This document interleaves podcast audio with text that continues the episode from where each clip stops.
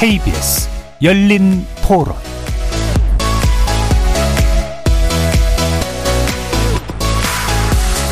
안녕하십니까. 케이비에스 열린 토론 정준희입니다.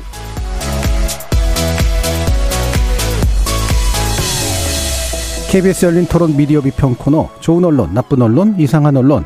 오늘은 풀뿌리 언론으로 불리는 지역신문 이야기에 다시 한번 집중해 볼까 합니다.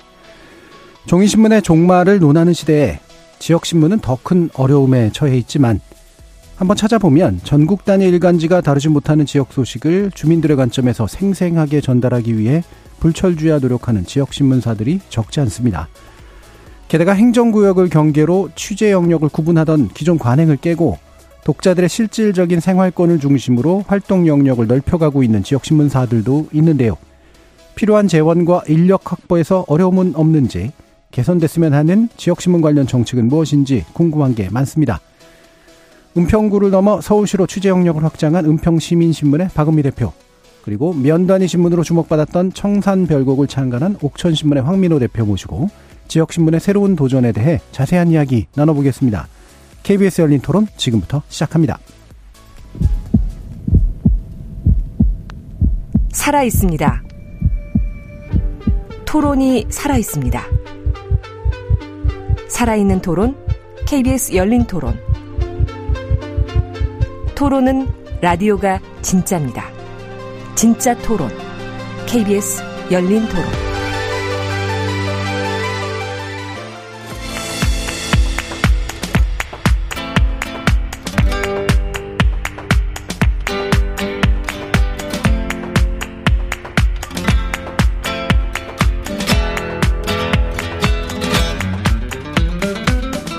좋은 언론, 나쁜 언론, 이상한 언론?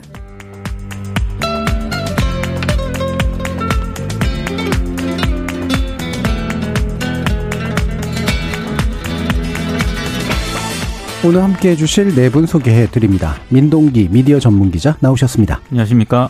이정훈 신한대 리나시타교양대학 교수 함께하셨습니다. 안녕하세요. 박은미 은평시민신문 대표 잘해주셨습니다. 예, 안녕하세요.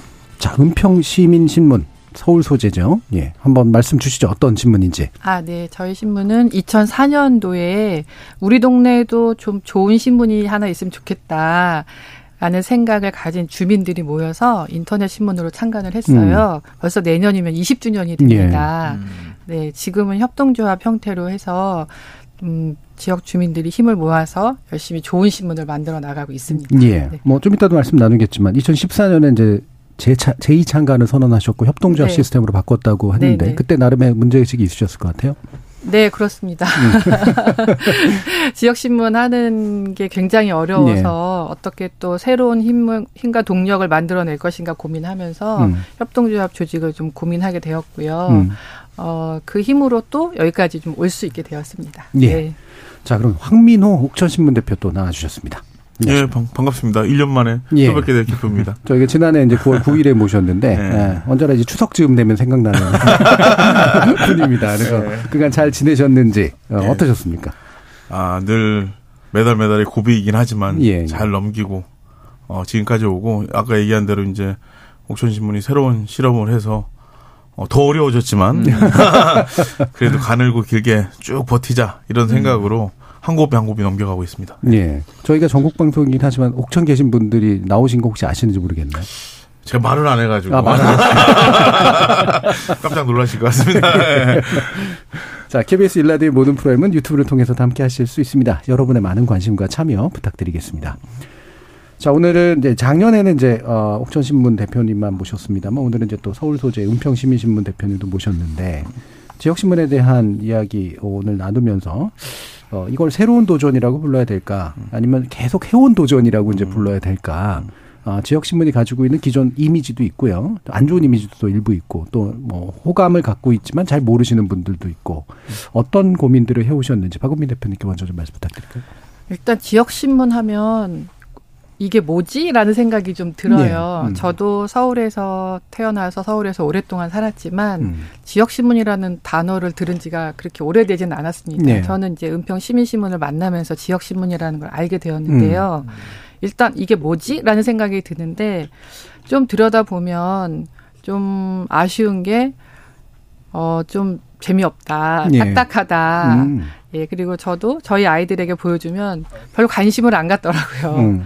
그래서 어, 또 종이신문, 지역신문 이런 거는 좀 절, 젊은 청년들이 관심 갖기는 굉장히 좀 어려운 어떤 문제점이 있나 이런 예. 생각을 좀 많이 했고 어, 어떤 일이든 그렇지만 지역신문이 앞으로 이제 지속적으로 나가기 위해서는 우리가 젊은 친구들하고 함께 뭐라도 해야 되겠다라는 생각을 많이 했어요. 예. 예, 그러면서 그런 고민들을 좀 시작하면서 새롭게 어, 그 취재 영역도 더 넓히고 또 그 젊은 친구들을 만날 수 있는 통로도 더 많이 개설을 하고 있습니다. 그래서 예. 인스타도 만들어서 예 저희가 라이프인서울, 음. 뭐 저널서울 이런 인스타도 만들어서 계속 공유를 하고 있고요.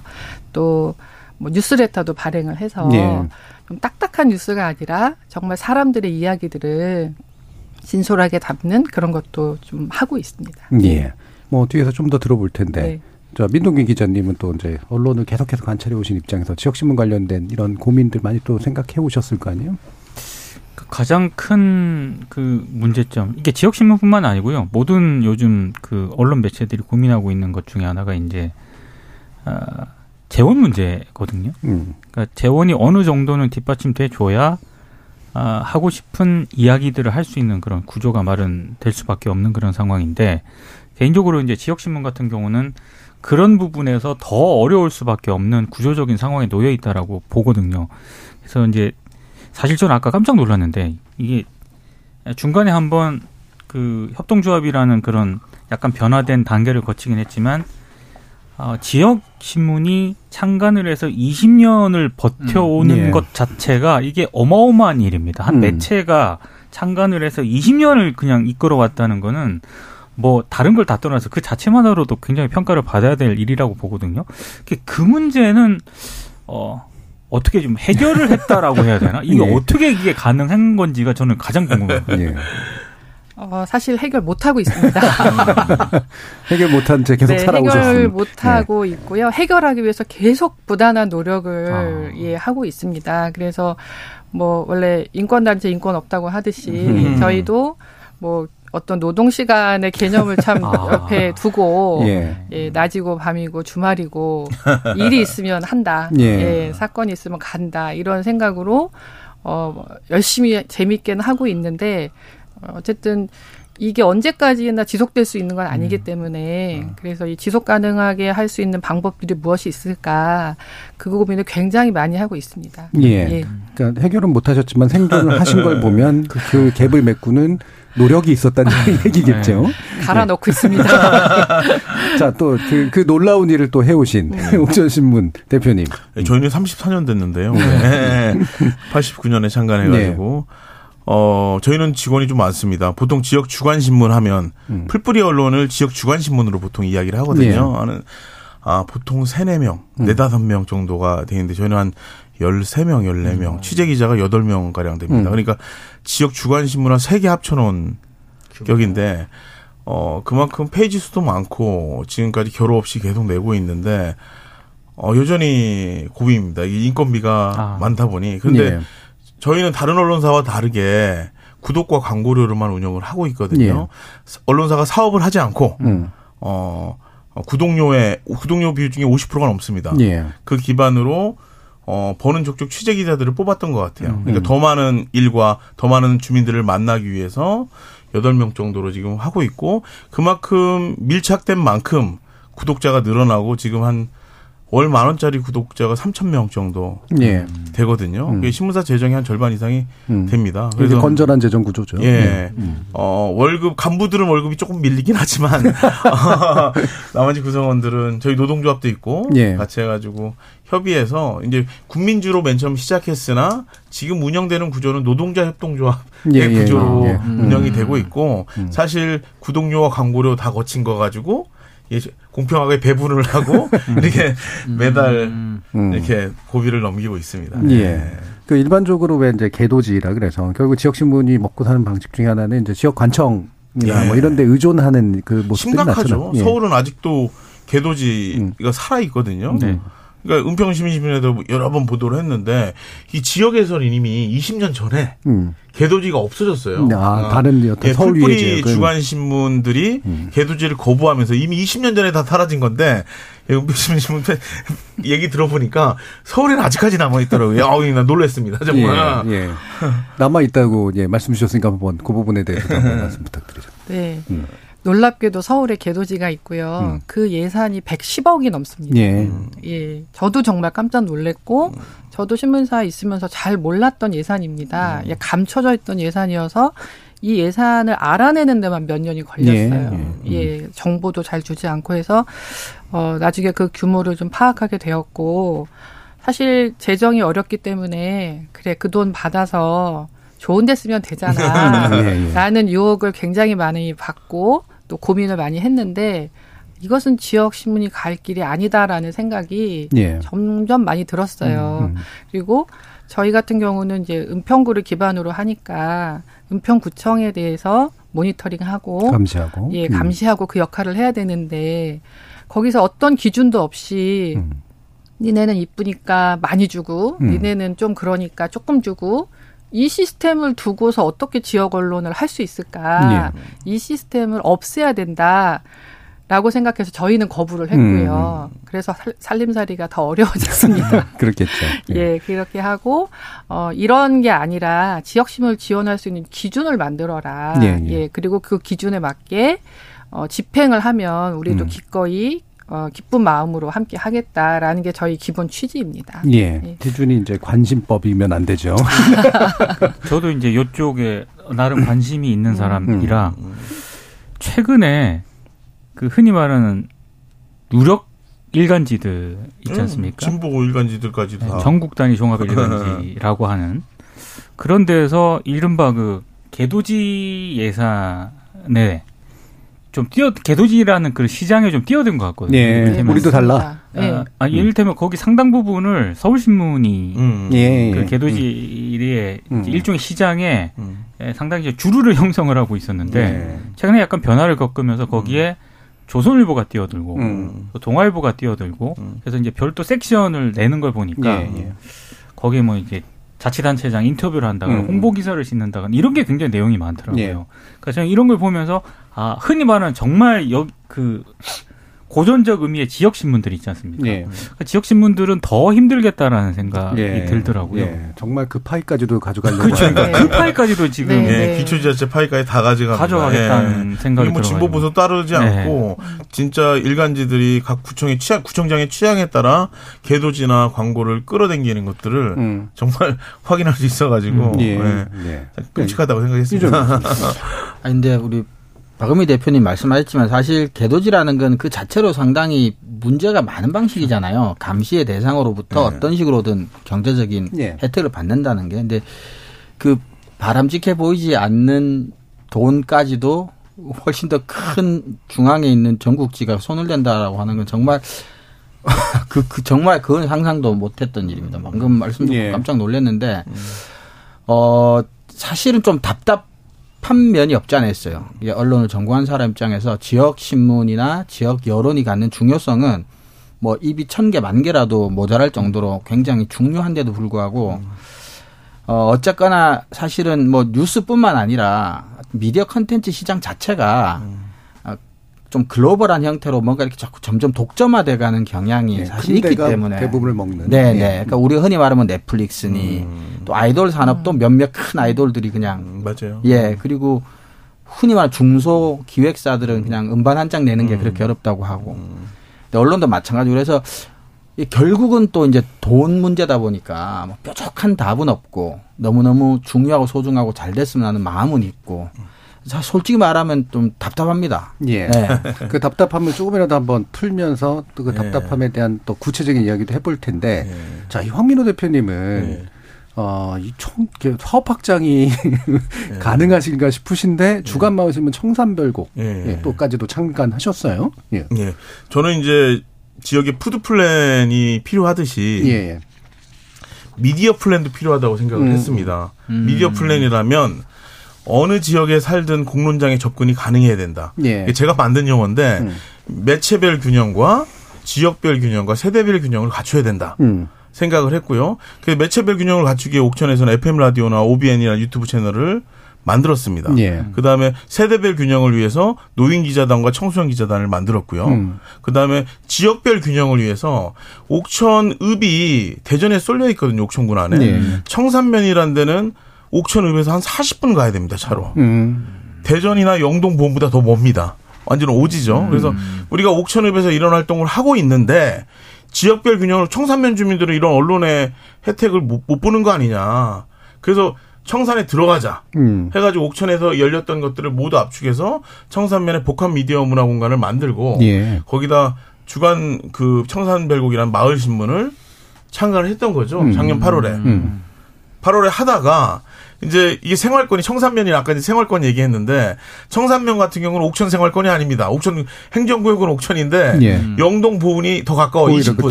차로 이십 분이. 예. 아 그러다 보니까 이 청산면 소식이 아니라 영동 보은 소식까지 한번 다뤄봐야겠다. 음. 그쪽이 생활권이니까.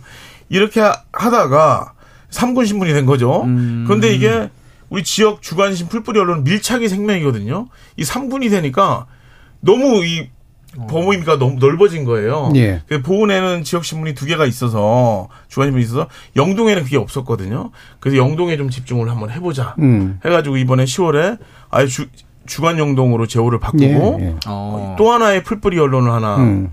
복제하는, 복제해서 잉태하는 그렇게 지금 하려고 준비를 하고 있습니다. 예. 예. 지금 윤주원님께서 옥천신문의 황민호 대표님이셨군요. 음. 고창석 배우님 나오신다고. 아, 아, 이 보이는 아주. 예. 예. 굉장히 유명한 분 저희가. 목소리 톤도 예. 좀 비슷해요. 아, 알겠습니다. 모셨습니다. 예. 예. 자, 그러면 저 이게, 이게 바로 이제 그 행정구역과 생활구역이 사실은 음. 다른데. 예. 그죠. 행정구역의 기초를 둔 이제 지역신문이라고 하는 약간 관습 같은 것들이 예. 있었던 걸 어떻게든 깬다라고 예. 하는 부분이고요. 굉장히 중요한 부분이라고 예. 생각이 드는데, 은평신문 역시 이제 그런 시도들을 좀 해오셨어요. 서울로 네. 좀 일단 넓히고, 네. 은평구민들이 대부분 어쨌든 서울 전역을 네. 기반으로 하니까 네. 어떤 시도들이 진짜? 어, 저희가 이제 서울의 서부권에 있는데, 예. 저만 하더라도 어, 저의 집을 중심으로 반경 이제 몇 킬로 이내에서 활동을 많이 하잖아요. 네, 그렇죠. 근데 그게 꼭 은평에만 국한되지는 않아요. 음. 저희 이제 은평 바로 옆에 고양시이기 때문에 고양시로 네, 넘어가는 네, 네. 일도 많고요. 음, 네. 또 출근하시는 분들은 서울 전역으로 출근을 합니다. 음. 그래서 또 뭐 나들이를 간다던가 할 때도 그렇고 그래서 이게 행정구역상의 은평이라는 것에 우리가 너무 얽매여 있는 게 아닐까. 예. 물론 행정에 대한 감시, 권, 뭐 견제 이런 건 필요하지만 그것이 꼭 나의 생활을 다 설명해 주지 않는데 그렇죠. 우리는 꼭 은평의 소식만 다뤄야 된다라는 음. 약간 강박관념 같은 것들이 있어서 음. 좀 그런 문제를 어떻게 해결할까 하면서 우리를 다시 한번 돌아봤는데 우리가 그렇게 살고 있지 않더라라는 이야기인 거예요. 예. 그래서 아 우리의 시선을 좀 넓힐 필요가 있다. 우리가 은평을 중심으로 근거지로 하고 있지만 여기서 서울을 바라보고 인근을 바라보고 우리나라를 바라보고 세계를 바라보자. 그렇게 시선을 좀 넓히는 게 중요하겠다라는 생각을 가지고 예. 어, 좀 이제 서울 그 저널서울도 만들고 뉴스레터도 음. 만들었는데 또 하나의 배경이 있습니다. 하나는 어 저희가 서울에 살고 있지만 사실 서울 사람들이 서울을 몰라요. 음, 그렇습니다. 네. 그리고 서울도 하나의 지역이라는 사실을 다 그렇죠. 음. 인지하지 못하고 있습니다. 예. 그래서 중앙 뉴스가 서울 뉴스라고 생각하는데 그렇죠. 아니거든요. 서울 뉴스는 또 따로 있어요. 음. 그런데 어디서도 서울 뉴스를 다루지 않습니다. 예. 그러니까 어떤 사건이나 이슈가 있을 때만 잠깐씩 하는 거지 제대로 된 서울 뉴스를 다루는 곳이 없다라는 게 저희 문제의식의 또 출발이기도 했습니다. 예, 예. 그래서 그 두 가지를 고민하면서 좀 시선과 취재 영역을 확장해서 좀 해보자라고 해서 저희가 이제 저널 서울에 다시 도전을 하게 되었습니다. 예. 네. 그래서 이런 생활권이라는 문제의식, 그러니까 특정 지역에 거점을 두고 그들이 이제 활동하는 생활 반경에 대한 문제의식으로 넓혀갔는데 이정희 교수님 이 부분 뭐 굉장히 훌륭한 네, 문제의식이라고 생각을 하실 것 같아요. 아 장, 당연히 동의를 하고요. 심지어는 저는 심리적 권역도 예.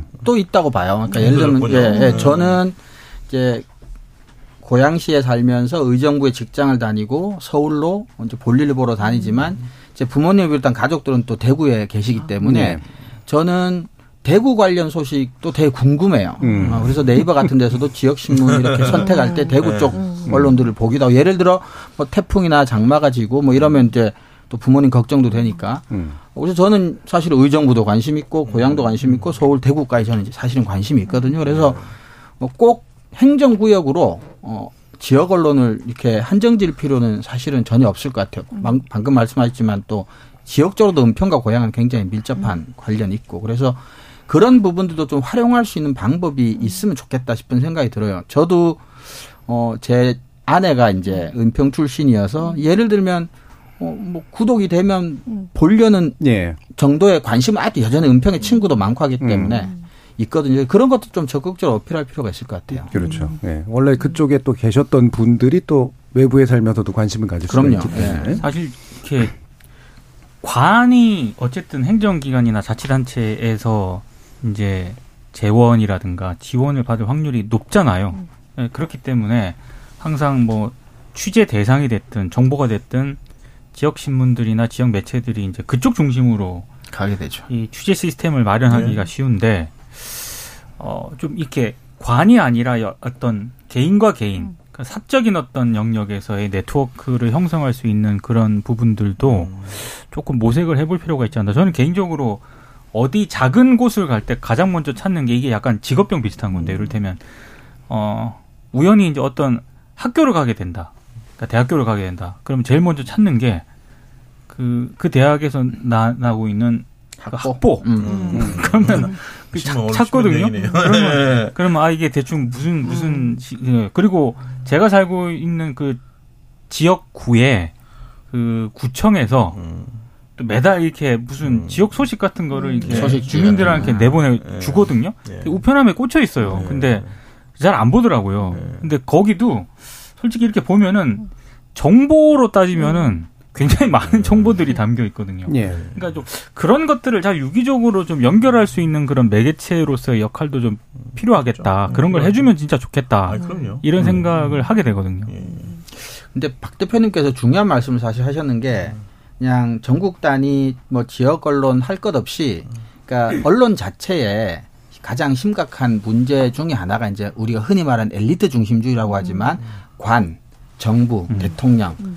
만 너무 이제 취재하고 감시하는 것으로 이제 언론의 그렇죠. 기능을 다 한다고만 생각하니까. 음. 근데 생활권이라고 하는 건 이제 구청이나 시청만 보지 않고 음. 그 구청 행정구역을 넘나드는 사람을 주목하겠다는 네. 얘기잖아요. 네. 네. 그러니까 그런 점에서 엘리트를 보는 눈을 이제 시민들을 보겠다라고 음. 하는 점에서 단순히 이제 행정구역, 생활구역 음. 이 문제가 아니라 관점의 전환이라는 점에서는 굉장히 중요한 시도라고 생각합니다. 예. 엘리트라고 하는 발음이 굉장히 드셨는데, 자 그런 의미에서 네. 이런 서울구, 아까 서울 사람들이 서울 잘 모른다라고 네. 하는 그런 문제 의식, 네. 네. 그 부분에 대해서 뉴스레터도 이제 일 년 네. 전부터 네. 만들고 계시다 그러고요. 네. 예. 어떤 이야기들이 좀 담기나요? 이 서울구경 이름을 만드는데도 정말 오랜 시간이 음. 걸렸어요. 예. 음. 어떻게 어떤 내용을 담을 것인가, 어떤 관점으로 볼 것인가에 대해서 저희가 고민을 많이 하다가, 이 서울은 서울에서 태어나고 자란 사람들도 많이 있지만 음. 학업이나 취업 때문에 서울로 이주해 오신 분들도 그렇죠. 되게 많아요. 근데 그런 분들의 시선으로, 이주해 오신 분들의 시선으로 바라보는 서울은 어떨까라는 생각을 많이 했어요. 그분들이 대부분 서울이 낯설고 외롭고 무섭기도 하고 음. 예, 그런 경우들이 많이 있더라고요. 음. 예. 그래서 그런 눈으로 서울을 다시 바라보면 어떨까, 서울을 다시 한번 구경해보자. 음. 그리고 좀 뭐 뉴스 이러면 막 무겁고 그러는데 좀 그런 걸 벗어나서 사람들의 이야기를 좀 잘 담아보자, 이런 취지로 서울 구경이라는 이름을 좀 지어보게 되었습니다. 예, 네. 사실 서울이 또 워낙 커서 네. 서울, 그 같은 서울에 살지만 전혀 다른 세상에 사는 네, 분들 굉장히 많잖아요. 네. 네. 저도 지금 방금 말씀 네. 생각나는 게 대학교 일 학년 때 서울 사는 친구들이 어디에서 보자, 어디로 오라고 하는데 모른다고 하기엔 자존심 상하고 그렇죠. 찾아는 가야 되겠는데 네. 길은 모르겠고 어제까지 네. 지역에 살다가 네. 저도 그때 이런 게 있었으면 정말 네. 도움을 받았겠다. 친구들한테 서울 구경시켜주려면 이제 보셔야 네. 되는 거죠. 저널서울도 이제 하시고 계신데. 예, 음. 인터넷 신문을 하나 저희가 칠월에 다시 창간을 했습니다. 음. 그래서 저희가 은평시민신문도 하고 있고 저널서울도 다시 이제 출발을 음. 좀 했습니다. 네. 그래서 어, 아까 뭐 갈아 넣으면서 대책 없이 하고 있다고 했는데 일을 자꾸 버리고 있어서 네. 성공을 꼭 해야 됩니다. 저희는. 네. 일삼일구 님이 은평 사는데요. 지역지가 네. 있는지 몰랐습니다. 네. 아, 네. 은평 구민대 조기축구대회, 불우이웃 독기행사 등 그런 사업들 해보시는 게 어떨까요? 라는 제안도 주시는데 네. 이미 누군가 하고 있을 것 같긴 합니다. 아, 지역에 할 수 예. 있는 사업 굉장히 많지요. 예. 예, 예. 음. 뭐 의미 있는 일도 정말 많이 있고요. 음. 예. 어, 좀 사례를 좀 하나 말씀드리자면은 그러니까 아까 저희가 뭐 중앙 뉴스나 이런 것들은 좀 이슈들이 막 사실 그 뉴스가 그 뉴스인 게 그렇죠. 계속 예, 반복돼서 그렇죠. 예, 짜증나는 보다 뉴스. 보면 어지럽기만 하고 좀 그런데 저희가 이제 좀 자랑을 하나 하자면은 올 초에 있었던 일이 때요. 학교 밖 청소년들을 지원하는 공간이 어, 있었어요. 예. 음. 저희 지역에도 있는데 이게 그 지원 주체가 서울시에서 시교육청으로 넘어가게 되었어요. 음. 근데 그 사이 공백기가 생겨버린 예. 거예요. 그래서 어떤 지원도 받을 수 없는 상황이 돼버려서 아. 학교 밖 지원 이제 기관들이 몇몇 곳은 문을 닫기도 하고. 음. 음. 근데 저희 지역에도 있었거든요. 예. 또 저희 지역의 특성이 그 보육원이 있어서 이제 말하자면 자립 지원 뭐 아. 청년들도 많이 있고. 그 청년들은 사실은 네트워크 하는 것 자체도 힘들어요. 예. 무슨 프로그램을 운영하기보다도 항상 힘든 어떤 마음들이 있기 때문에 와서 밥 먹고 아이들이 쉬었다 가고 이제 이러면서 성장하고 검정고시도 도전해보고 뭐 이런 공간이었는데 문을 닫을 위기에 처한 거예요. 예.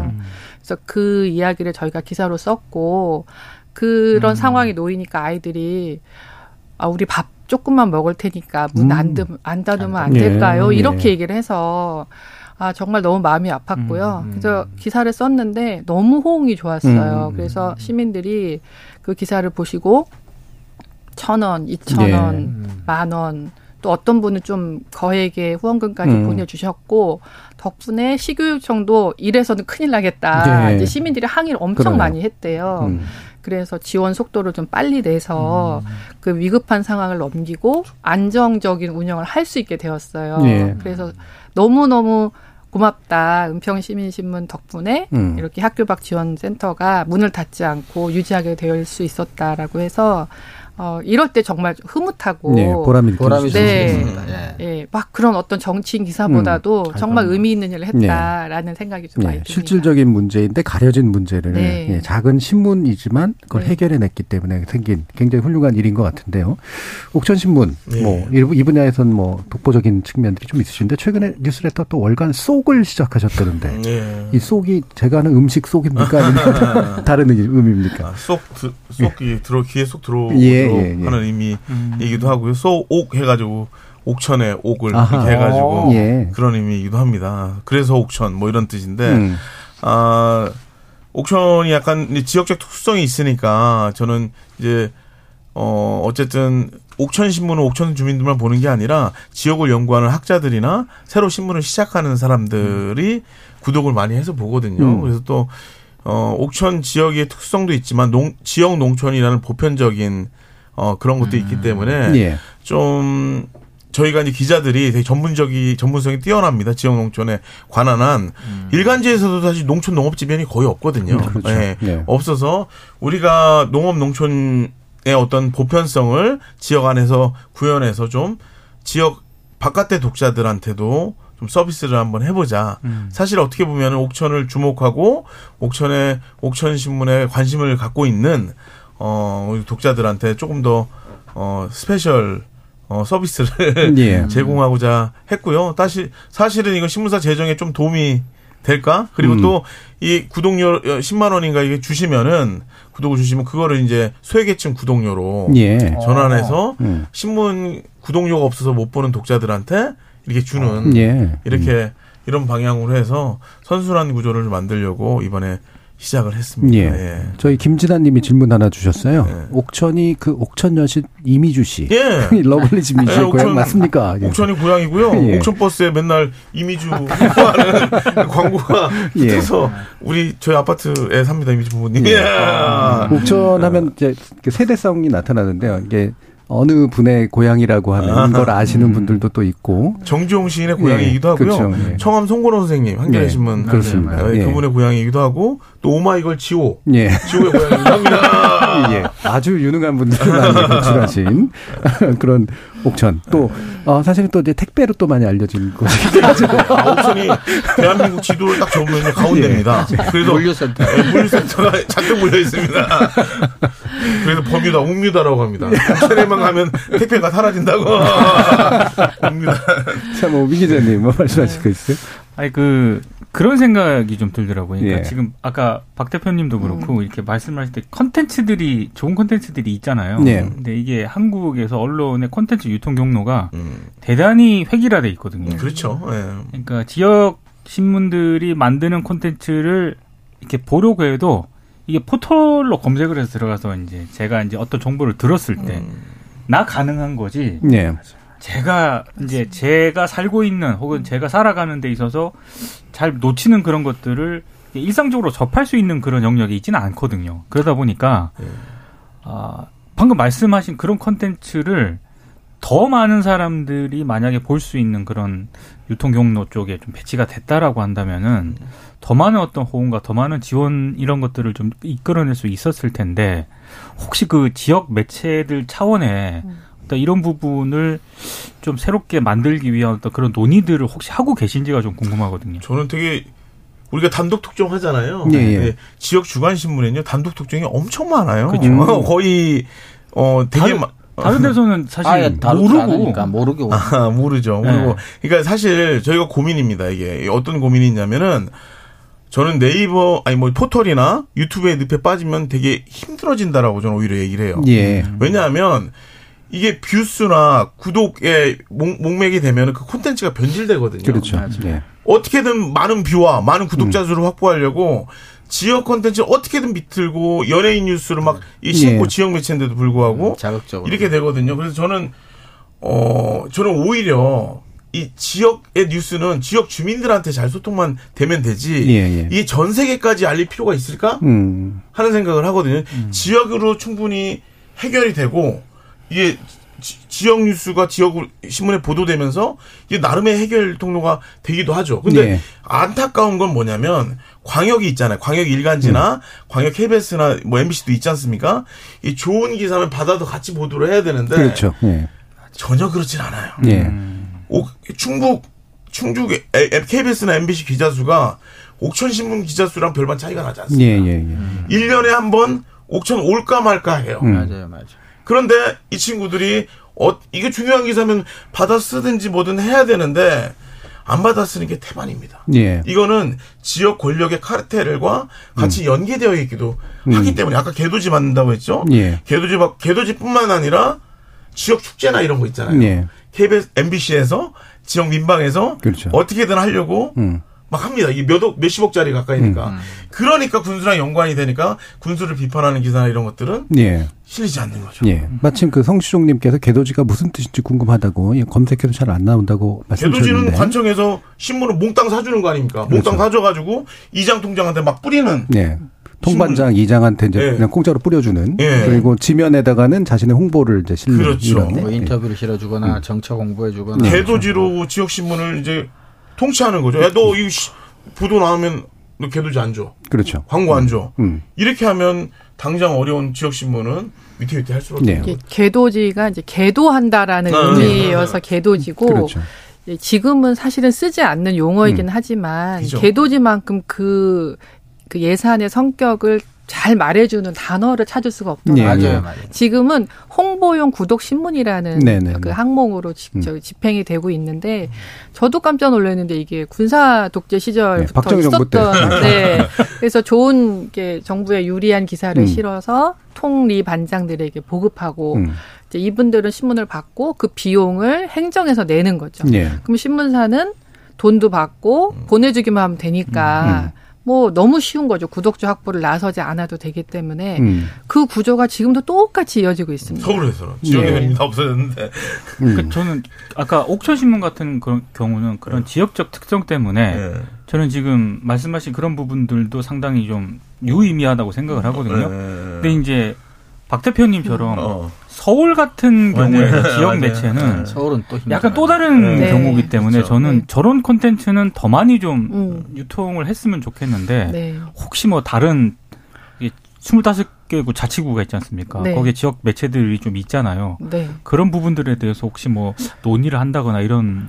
자매결연이요? 아, 자매결연이란 말이 참 진부하긴 합니다만 그래도 뭔가 비슷한 고민을 가지고 예. 하고 있는 매체들이 아. 모여서 서울지역신문 네트워크 그렇죠. 뭐 이런 식의 뭔가를 음. 만드는 네, 어떤 네. 음. 그런 게 있으면 좋겠네요. 아 근데 이런 네. 것들은 지역신문발전위원회에서 예. 실제적으로 예. 이런 그 선정사들이 그렇죠. 그, 모니터링을 하면서 음. 좋은 기사들은 계속 유통을 하고 알려줘야 되는데 음. 최근에 미디어오늘에서 몇 번 이제 지역 주간지의 네. 어떤 특종이나 네. 이런 것들을 보도한 적이 있었거든요. 사실 그 이전에도 엄청 많았는데 진짜 빙산의 일각 음. 영화관 네. 보도한 거거든요. 그런 보도물들이 좀 많아서 좀 많이 좀 알려졌으면 좋겠다는 네. 게 생각입니다. 그러니까 서울의 지자체 단위의 언론은 이중적으로 좀 맞아요. 그런 것 같아요. 그러니까 아무래도 지역 언론이라 그러면 서울이 아닌 지역을 음, 그렇죠. 우선시하고 그걸 먼저 떠오르는데 음. 또 그렇다고 해서 말씀하셨지만 서울에서 발행되는 신문들은 중앙이라고 하는 개념이 서울이란 지역 개념보다 힘, 권력이라는 의미의 중앙이잖아요. 그러니까 예. 용산, 국회, 뭐 네. 여의도, 여의도 이런 음. 쪽의 뉴스만 생산하니까 거기에서 서울 주민들의 관심이 있는 그런 밀착된 뉴스는 또 잘 생산이 안 된단 말이죠. 예. 네. 음. 예, 거의 찾아볼 수가 없죠. 예. 그래서 지바리도 뭐 말씀하셨지만 아마 그 서울에 있는 지역 신문한테 우선 이렇게 관념상 잘 안 될 거예요. 아마 그쵸. 음. 위원들도 아무래도. 강원도, 전라도, 경상도, 충청도 이쪽을 먼저 지역이라고 생각할 가능성이 많으니까. 예. 그래서 제가 아까도 말씀드렸지만 서울도 분명히 하나의 지역이라는 그렇죠. 생각을 아, 좀 그렇죠. 가져야 되겠다. 음. 그래서 저희가 뭐 국회의원들 기사 맨날 보지만 사실 서울시 의회가 있거든요. 예. 서울시 의회 의원들이 굉장히 많습니다. 많죠, 많죠. 거기서 엄청난 일들이 벌어지고 음. 있는데 예. 보도되는 게 없어요. 예. 예, 그걸 들여다보는 데도 없고. 예. 그렇고 뭐 사실 서울시 예산만 해도 굉장히 뭐 사십조가 넘는 네. 걸로 알고 있는데 그 예산을 들여다보는 데가 없습니다. 음. 그리고 시에서는 굉장히 세련되게 보도자료가 나와요. 네. 그래서 마치 취재한 것처럼 얼마든지 음. 기사를 쓸 수 있게 제공을 그렇죠. 하고 있고 또 의원들은 시의회 의원들은 본인들이 이제 어떤 업적이나 이런 것들을 홍보하는 음. 그것만 지금 있기 때문에 여기서 어떤 일들이 벌어지고 있는지 그거를 꾸준히 관심 있게 들여다보고 있는 매체가 없다라는 거는 서울이 갖고 있는 이거 비극인 거죠. 일종의. 예, 예. 그 서울시의 구, 구, 구는 웬만한 지역의 시보다 훨씬 뭐 예산이나 인구 면에서 훨씬 커요. 네. 네. 굉장히 큰 단위입니다, 사실. 음. 네. 자, 그러면 이제 일부 사실은 여기서 일단 좀 마, 마무리를 짓고요. 원래는 네. 일부에서 이제 야, 자랑하고 싶으신 기사 있으시면 잘 들려주세요 하면서 논논논의 대상으로 한번 삼아볼까 그랬는데, 어, 고식하기에는 시간이 약간 부족하니까 네. 이어지는 이 부 바로 열면서, 어, 두 신문 사이에 자랑하고 싶은 기사, 훌륭한 기사에 대해서 일단 이야기를 나눠보도록 하겠습니다. 여러분은 지금 케이비에스 열린 토론과 함께하고 계십니다. 토론은 치열해도 판단은 냉정하게 복잡한 세상을 바꾸는 첫걸음은 의외로 단순할지도 모릅니다. 평일 저녁 일곱 시 이십 분 당신을 바꾸는 질문 케이비에스 열린 토론 정준희입니다. 케이비에스 열린 토론, 좋은 언론, 나쁜 언론, 이상한 언론 이 부에서는 황민호 옥천신문 대표, 박은미 은평시민신문 대표, 이정훈 신한대 리나시타교양대학 교수, 민동기 미디어 전문기자 이렇게 네 분과 함께 이야기를 더 나눠보도록 할 텐데요.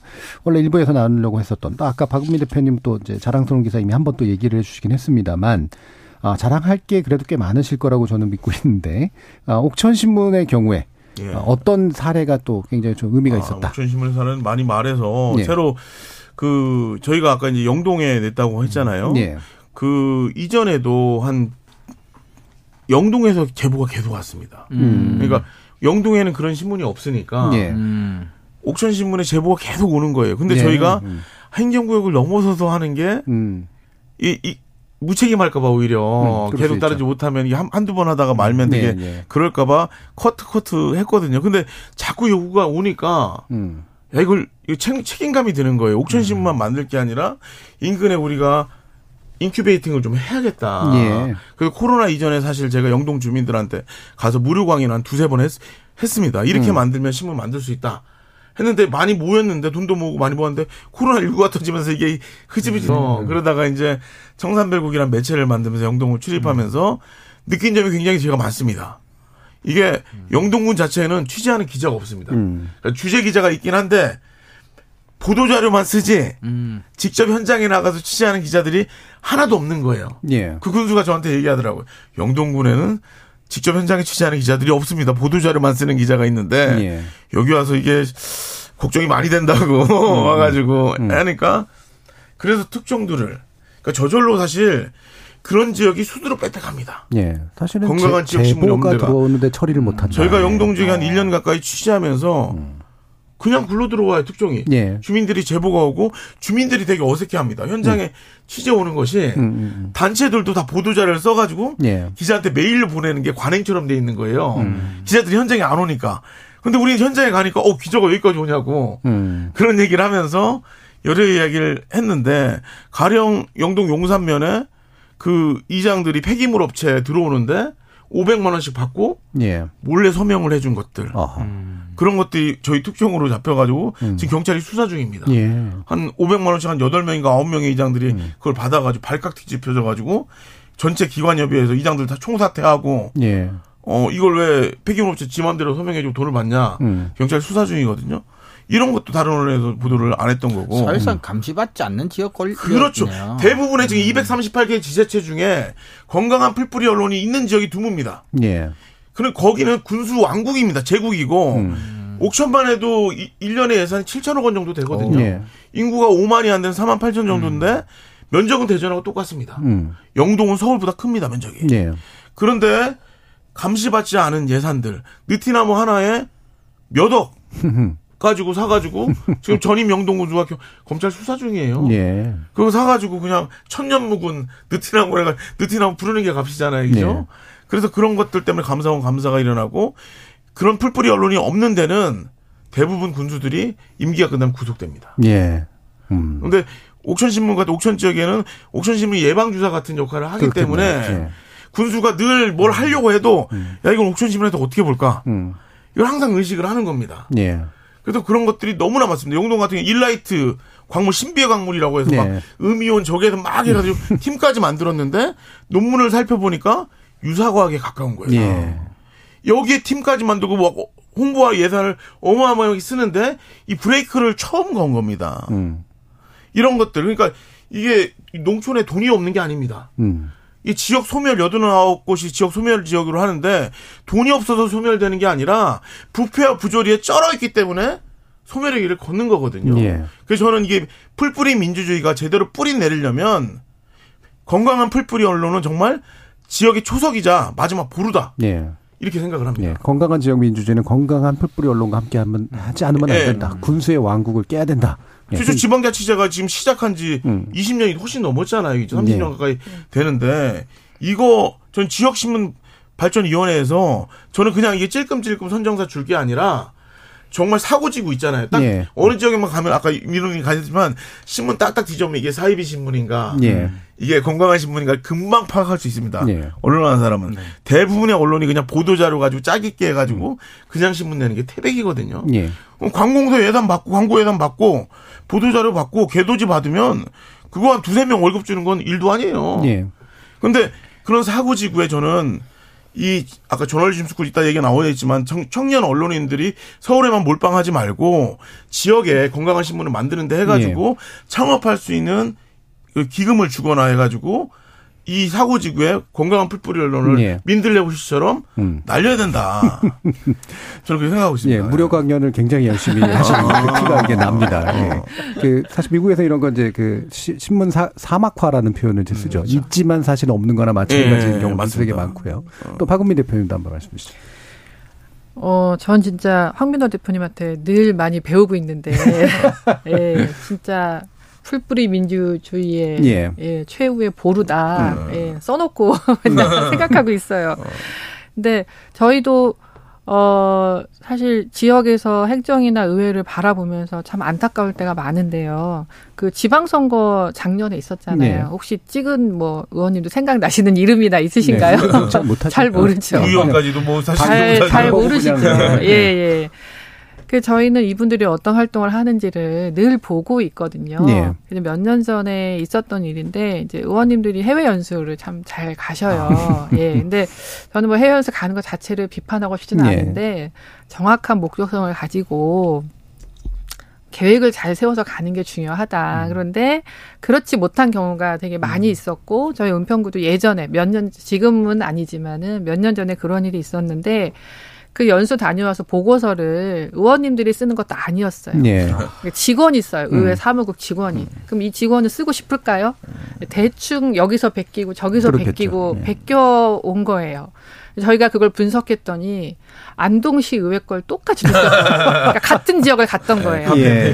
그래서 거기에 표현에 안동시 의회라는 것만 바꿔서 은평구 음. 의회로 바꿔놓은 거예요. 예.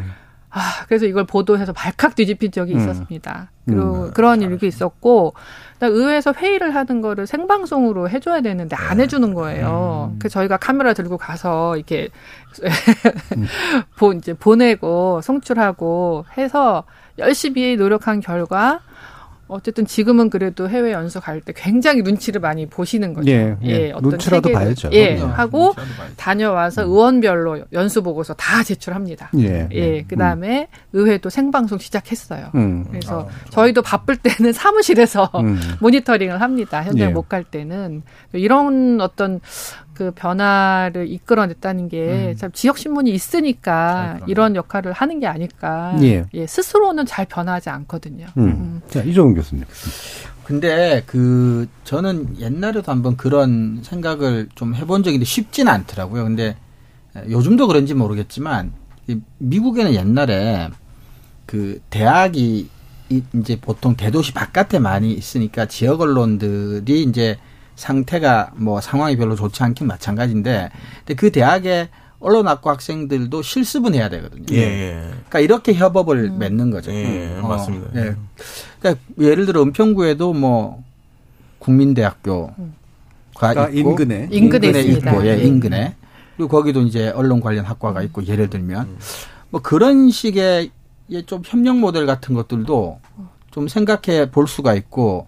또 그다음에 이제 뭐 학교 같은 것도 괜찮은 것 같아요. 초중고도. 음. 그러니까 가끔 지면의 일부를 학생들에게 할애를 해서 예. 뭐 쓰게 해서 또 이제 그게 예. 좋은 게 그렇게 하면 또 그다음부터는 독자가 될 수도 있거든요. 네. 아, 그럼요. 네네. 그래서 좀, 어, 구청과 시청을 감시하는 고유한 역할은 이제 여전히 하되 음. 좀 더, 어, 비용을 절감하면서도 미래 독자를 좀 확보할 수 있는 음. 방안 같은 것들이 예. 뭐가 있을까 이런 생각들은 좀 많이 해봤는데 상대적으로 서울이니까 좀 생각해 볼 수 있는 거거든요. 음. 이런 대학과의 협력 모델 같은 경우는 또 다른 지역의 음. 뭐, 뭐 언론 같은 경우는 또 생각해 보기 좀 힘드니까. 예. 아, 저희는 하고 있습니다. 예. 옥천 저널리즘스쿨. 네네네네. 그리고 어, 옥천 저널 충남대학교하고 예. 학점 인턴십으로 백만 오. 인턴십이라고 해서 옥천신문에서 일을 하면 거기 십팔 학점을 이렇게 해가지고 예, 예, 삼 학년, 사 학년 친구들 중에 신청해서 음. 맨날 한, 한 학기마다 한 두 명씩 이 신청해서 오고 되게 만족도가 높습니다. 예. 그리고 옥천 저널리즘스쿨 같은 경우는 삼 개월 과정으로 뽑거든요. 음. 저희가 뽑으면 서울에 언론고시 하는 친구들이 한 몰려옵니다. 그래도 예, 예, 아, 왜냐하면 서울에 있는 일간지 인턴이나 이런 거 해보면 거의 보도자료 짜입기나 연예인 그렇죠. 에스엔에스 음. 이것만 음. 시킨다는 거예요. 예. 지금 공부하는 친구들이 취재에 굉장히 목말라 있는데 현장에서 뭔가 취재를 하고 싶고 이러는데 이걸 해주는 데가 없는 겁니다. 음. 그래가지고 옥천 저널리즘스쿨 연지가 한 삼 년 됐는데 한 네 명 뽑으면 열두 명 정도가 지원을 합니다. 예. 그래서 그 친구들은 저희는 얘기를 합니다. 그라운드를 제공해준다. 음. 원 없이 취재해라. 음. 명함을 받을 테니까 원 없이 취재해가지고 진짜 이런 교육보다는 이제 현장 취재의 경험으로 이렇게 하거든요. 그 친구들이 잘 씁니다. 예, 예. 그래서 저는 그것 때문에 목말라서 이쪽으로 오는 거거든요. 음. 삼 개월간 지역 농촌을 경험하면서 지역 주민을 만나서 느끼는 것들이 엄청납니다. 이 친구들이. 그래서 음. 이 친구들 중에 절반은 한겨레신문이나 경향신문이나 연합뉴스나 뭐 경남도민일보, 예. 케이비에스 피디로 취업을 하기도 했고 제가 뭐 그렇게 가르친 건 아니지만 알아서 예. 취업을 하더라고요. 나, 나머지 절반은 이제 옥천신문이나 월간 오기네나 잡지나 음, 음. 옥천 에프엠 공동체 라디오나 지역에 남아서 취업을 하거든요. 예. 그래서 아, 저는 맨 처음에 이 시골 농촌에까지 올까 음. 했는데 그런 친구들이 있더라고요. 네. 근데 이거는 사실 저희가 할 게 아니라 지역신문발전위원회에서 커뮤니티 저널리즘 스쿨이라고 해서 사실 전체적으로 이렇게 모집해서 지역 주간지 지금 인력난이 어마어마하거든요. 네, 네. 기자들이 구하려고 해도 구할 수가 없어요. 그런데 음. 이렇게 해서 좀 더 어, 전국 지역 주간신문에 이게 배치를 해준다면 정말 최고의 일자리 해결도 되고 지역 소멸도 해결되고 어, 되게 좋은 정책이 될 것이다. 네. 라고 생각합니다. 네. 지역신문발전위원회 얘기를 계속 음. 하셨으니까. 네. 근데 지역신문발전위원회 최근 예산이 네. 줄어들었죠. 많이 줄었죠. 네. 많이 줄어들었거든요. 네. 네. 그러니까 앞으로 이제 예산이 줄어들었다는 얘기는 지역신문발전위원회가 지금까지 해오던 어떤 그런 역할들이 많이 이제 축소가 될 거예요. 네. 저는 그렇게 보거든요. 맞습니다. 네. 그렇게 됐을 때 그러면 또 지역 언론들의 어, 또 지원을 받을 수 있는 뭐 여러 가지 이런 부문들이 많이 줄어들 수밖에 없는데 예. 지역신문발전위원회를 좀 역할이라든가 예. 혹은 뭐 개선이 필요하다 이런 부분은 어떤 부분들이 있을까요? 저는 일단 독립적인 사무국이 필요하고요. 음. 어, 사무국 자체가 없습니다. 네. 언론재단에 그냥 예, 예, 예. 위원들이나 전문위원이 있는데 음. 역할을 좀 못해요. 그리고 모니터링 자체도 할 수가 없어요. 저는 커뮤니티 저널리즘 연구소나 커뮤니티 저널리즘 스쿨 같은 게 있어야 되고 독립적인 센터가 있어야 된다고 생각을 하거든요. 실시간으로 지역 주간신문이 엄청 많습니다. 음. 옥천신문에 뭐 오는 것도 팔십 개에서 백 개 정도 이렇게 교환지로 엄청 오거든요. 예. 거기서 옥석을 가리고 좋은 기사들을 쌓여놓고 아카이빙하고 연구하고 알리는 역할을 해야 되는데 그런 역할을 전혀 하지 못하고 있어요. 예. 그냥 일 년에 한 번 컨퍼런스 해가지고 그냥 상 주고 끝나요. 음. 전 이게 뭔가 싶어요. 제대로 역할을 못하면서 대부분 위원들은 일간지 출신 음. 네, 위원들이 가지고 있고 네. 그러니까 지역신문에 대한 이 풀뿌리 언론에 대한 감도 없고 일간지 눈으로 보니까 네. 일간지와 주간지의 격차는 엄청나거든요. 사실. 네, 네. 그 얘기했듯이 우리는 밀착돼가지고 군위에 들어가서 의원들을 실시간으로 감시한단 말이에요. 음. 예산 절감은 엄청난 효과를 갖고 있는데 모른다는 거예요. 지역 주간 신문을 이렇게 발전위에 기금을 하고 이렇게 했는데 결과가 뭐냐. 이것들을 증명해내지 못한다는 예, 거예요. 예. 그러니까 위원회에서 그런 것들을 제대로 증명하지 못하니까 예산이 자꾸 깎일 수밖에 없는 거죠. 예. 사실은 뭐 이 부분은 또 이제 그 지역신문발전위원회의 견해를 또 따로 들어야 되긴 예, 합니다만. 예. 예. 일단 구조적으로 위원회밖에 없다라는 게 예. 가장 큰 문제인 것 같아요. 그러니까 위원회라는 거는 일이 있을 때 모여서 회의하는 게 기본인 거잖아요. 네. 상시적으로 역할을 하고 모니터링하고 정책을 만들어서 제시하고 또 인큐베이팅을 하고 예. 이런 작업들이 있어야 되는데 사실 저는 이제 지역신문도 하고 있, 있으면서 어, 지금은 조금 기억이 희미해진 우리 서울 마을 미디어 아. 네, 사업을 한 십 년간 같이 했습니다. 근데 둘을 비교하면서 정말 깜짝 놀랐어요. 그러니까 마을 미디어를 지원할 때는 정말 꼼꼼하게 촘촘하게 지원을 했거든요. 예.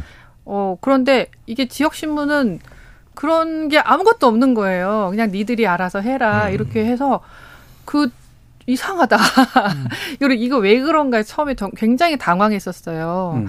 그래서 아 이게 우리 우리나라의 지역신문 관련 정책이 지금 없다라고 봐야 되겠구나. 예. 뭔가 뭐 예전에 이천사 년도인가 그때 뭐 음. 이백억 정도로 시작을 했다고 하는데 아 그리고 예산이라는 것은 그 정책이 정말 실효성 있게 되느냐 안 되느냐를 숫자로 표현하는 거잖아요. 그게 해마다 줄어들고 있다는 거는 그나마 있던 정책도 사라지고 있다라는 건데 뭐 지방 소멸 얘기하고 뭐 어떻게 해야 된다 얘기하면서 이렇게 중요한 부분들을 놓치고 있다는 게 좀 많이 안타까워요. 예.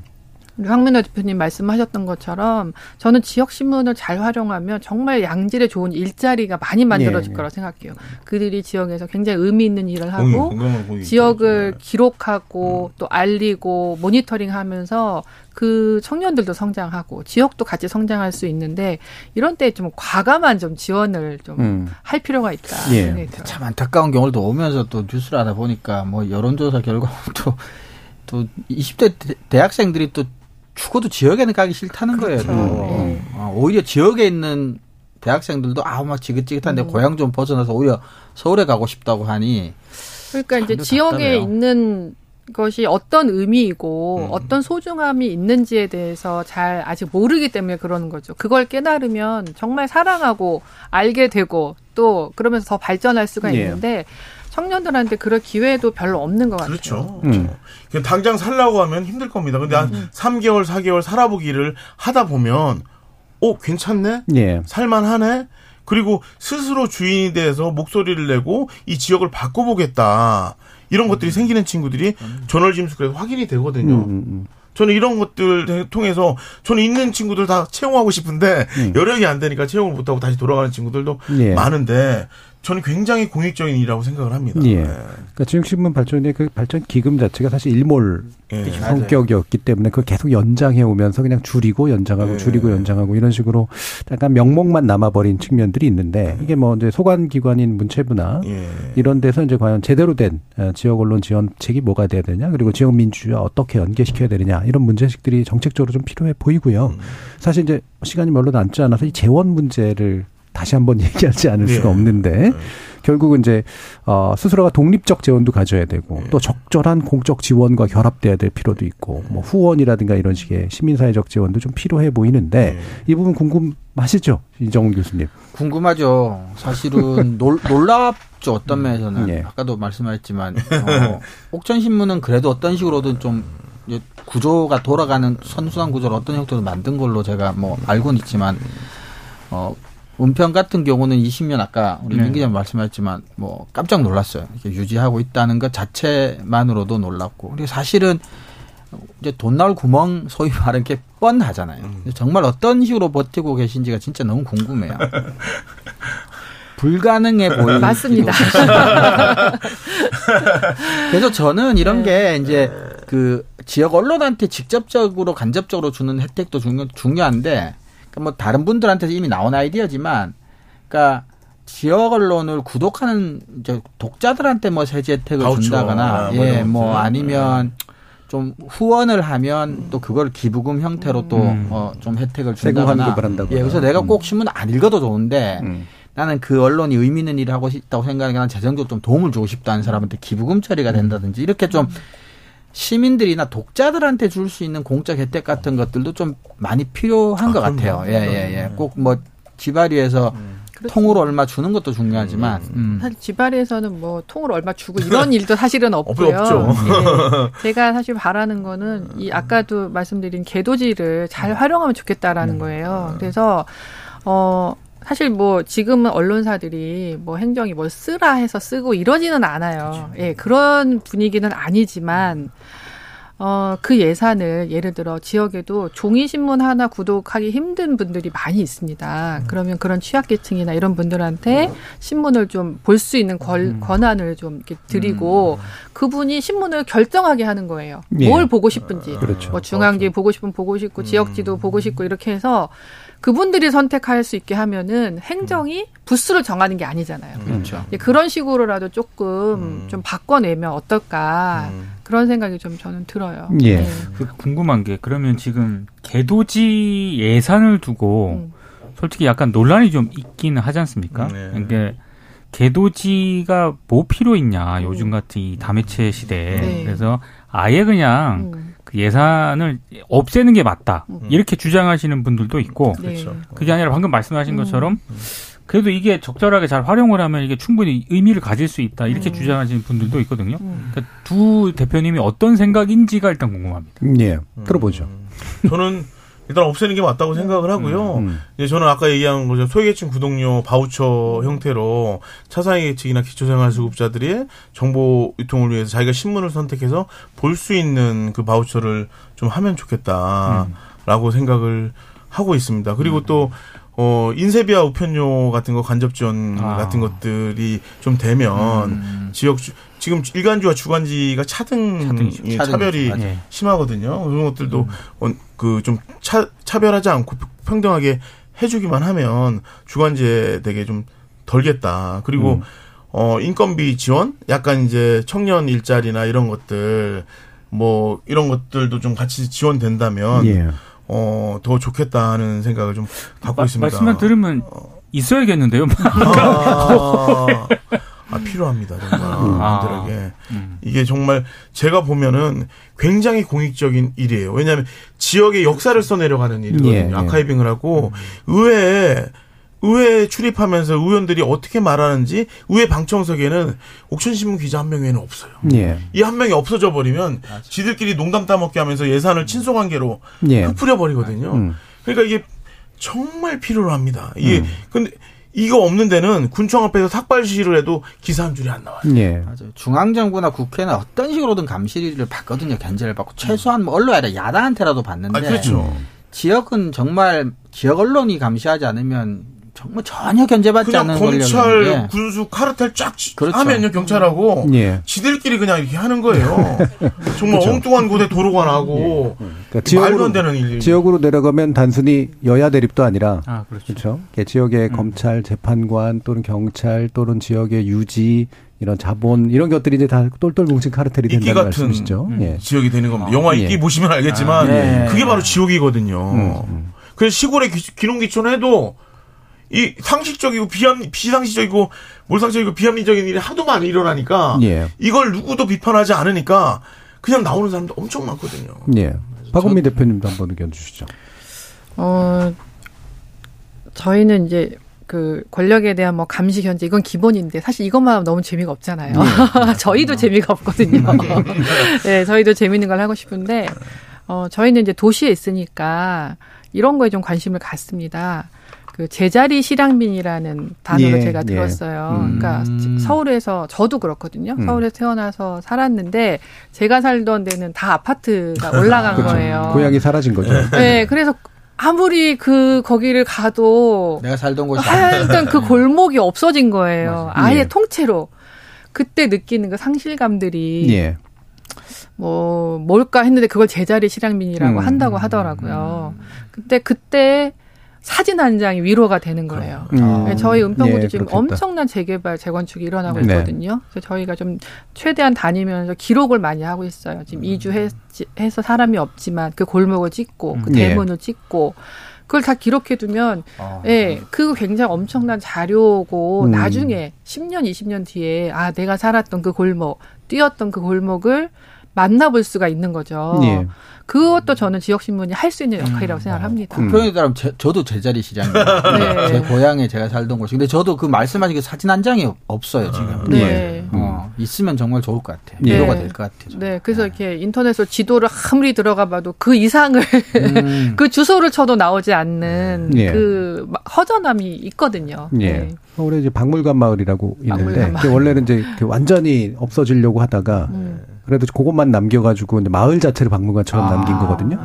제가 칠십 년대 살았던 그 분위기가 그대로 좀 돼 있어서 아. 제가 살던 데는 아니지만 살던 데 같은 느낌 네, 이런 것들을 주는 게 확실히 있습니다. 사실 저런 일에 개토지 예산이 만약에 사용이 된다라고 한다면은 그것도 유의미하다. 아, 그렇죠. 이건 지역사라고 볼 수 있어요. 그렇죠. 역사예요, 역사. 네, 네. 네.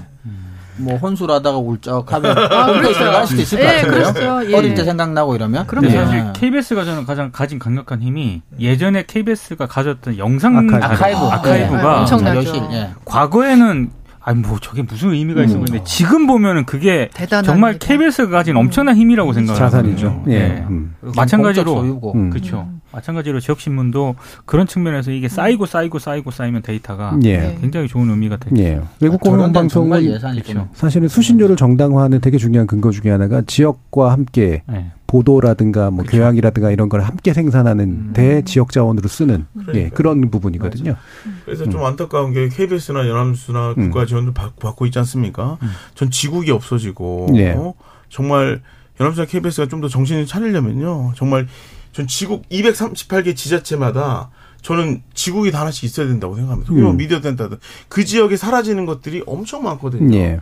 그걸 해서 영상 아카이빙을 한다면 정말 공익적 가치는 어마어마하다고 저는 생각합니다. 예. 그러니까 영국 같은 케이스는 비비씨 로컬 라디오가 그 역할을 아, 하고 그렇죠. 그것과 함께 수신료를 쏴서 지역 언론들과 공동 취재를 하거든요. 아, 되게 좋은 소리예요. 예. 그래서 영상은 비비씨가 가져가거나 음성은 가져가고 이제 신문이 또 이제 온라인으로 쓰고 이런 식의 방식들을 그렇죠. 하죠. 그 협, 언론사가 협업이 안 된다는 게 너무 안타까워요. 네. 네. 약간 그런 거는 진짜 저 언론사들끼리 흔히 말하는 로컬 매체하고 음. 흔히 말하는 단어는 별로 안 좋아합니다만 이게 중앙 언론사 간의 어떤 협업이라든가 이런 거는 어렵나요, 현실적으로? 그래도 전혀 없다. 요즘 간혹 나오는데 아, 그 잘 안 되는 것 같아요. 전주에서 전주 케이비에스가 네. 그 풀, 지역 풀뿌리 주간신문하고 네. 풀뿌리 K라고 해가지고 음. 한 적이 좀 있습니다. 창원, 창원에서도 그런 네, 네. 좀 있었고. 그런데 네. 그게 일회성이 아니라 좀 지역 뉴스가 그래요. 좀 많아야 돼요. 되게 음. 너무 짧게 짧게 음. 되니까 너무 안타깝고 그래서 막 끄라고 하는데. 근데 이제는 그 큰 언론의 지역 뭐 이런 데서도 이제는 더 이상 뭐 그렇게까지 옛날까지 큰 소리 칠 수 있는 상황은 더 이상 아닐 텐데도 예. 잘 안 되는 것 같아요. 옥천 같은 경우에는 이제 거의 뭐 지역 미디어 그룹이시잖아요. 예. 오히려 이제 뭐 예. 누군가에게 예. 손을 내밀 수 있는 에프엠도 하시고. 아, 에프엠은 예. 다 별도 법인이긴 합니다. 예. 예. 저희가 뭐.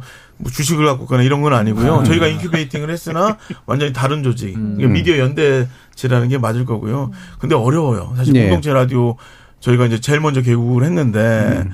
어 이게 내년도 예산이 영 원입니다. 음. 아, 아. 사회적 기업과 같이 음. 예산이 맞아요. 깎이면서 예, 예, 예. 거의 지자체 광고 외에는 수익이 후원 수익 말고는 음. 되게 어려워서 지금 어, 직원이 네 명에서 지금 두 명으로 줄었습니다. 예. 음. 아, 이제 지역 언론뿐만 아니라 뭐 지역 밀착된 사업들에 대한 예산들이 음. 거의 다 같이 그렇죠. 없어지거나 예. 삭제, 삭감된 것 같아요. 예. 유튜브에서 미무스원님께서 지역 밀착 신문과 라디오 방송 꼭 필요합니다라는 말씀 주셨고요. 수원단따라님이 저는 언론 관련해서 잘 모르고 지역 언론 경우 더더욱 몰랐는데 여러분들 이야기 듣고 나니까 지역 언론의 역할과 명확한 필요성이 있구나 하는 생각이 다시 한번 듭니다라는 아. 말씀도 주셨습니다.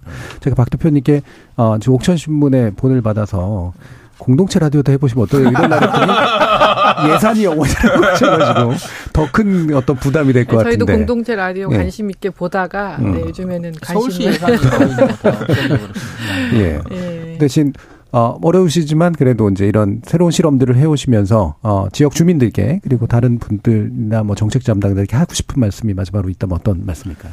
아, 저도 지역신문이 뭔지 모르고 사실 만나게 되었고 만나서 온 시간이 꽤 깁니다. 그리고 저의 정말 긴 시간을 여기에 어, 갈아 넣으면서 여기까지 왔는데 하면 할수록 이게 중요하다라는 거를 알겠는 거예요. 처음엔 잘 모르고 시작했거든요. 예.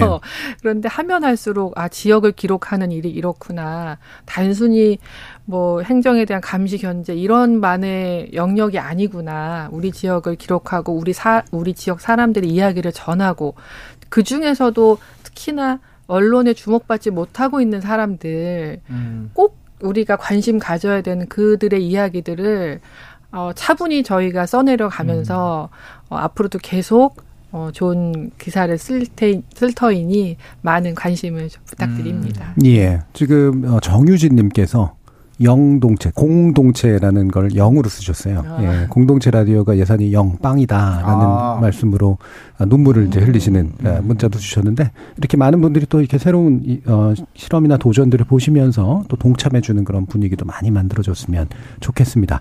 자, 오늘 케이비에스 열린 토론 지역신문 특집은 이것으로 모두 마무리하겠습니다. 오늘 토론 함께해 주신 민동기 미디어 전문기자, 이정훈 신한대 리나시타 교양대학 교수, 그리고 두 분 박은미 은평시민신문 대표, 황민호 옥천신문 대표 모두 수고하셨습니다. 감사합니다. 네, 고맙습니다.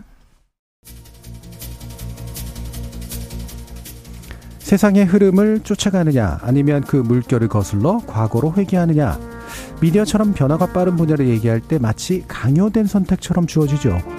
하지만 정말 그럴까? 지역 언론에 대한 이야기를 나눠보면 흐름을 거슬러 미래를 만드는 제삼의 선택도 있을 것 같습니다. 저는 다음 주 월요일 저녁 일곱 시 이십 분에 다시 찾아뵙겠습니다. 지금까지 케이비에스 열린 토론 정준이었습니다.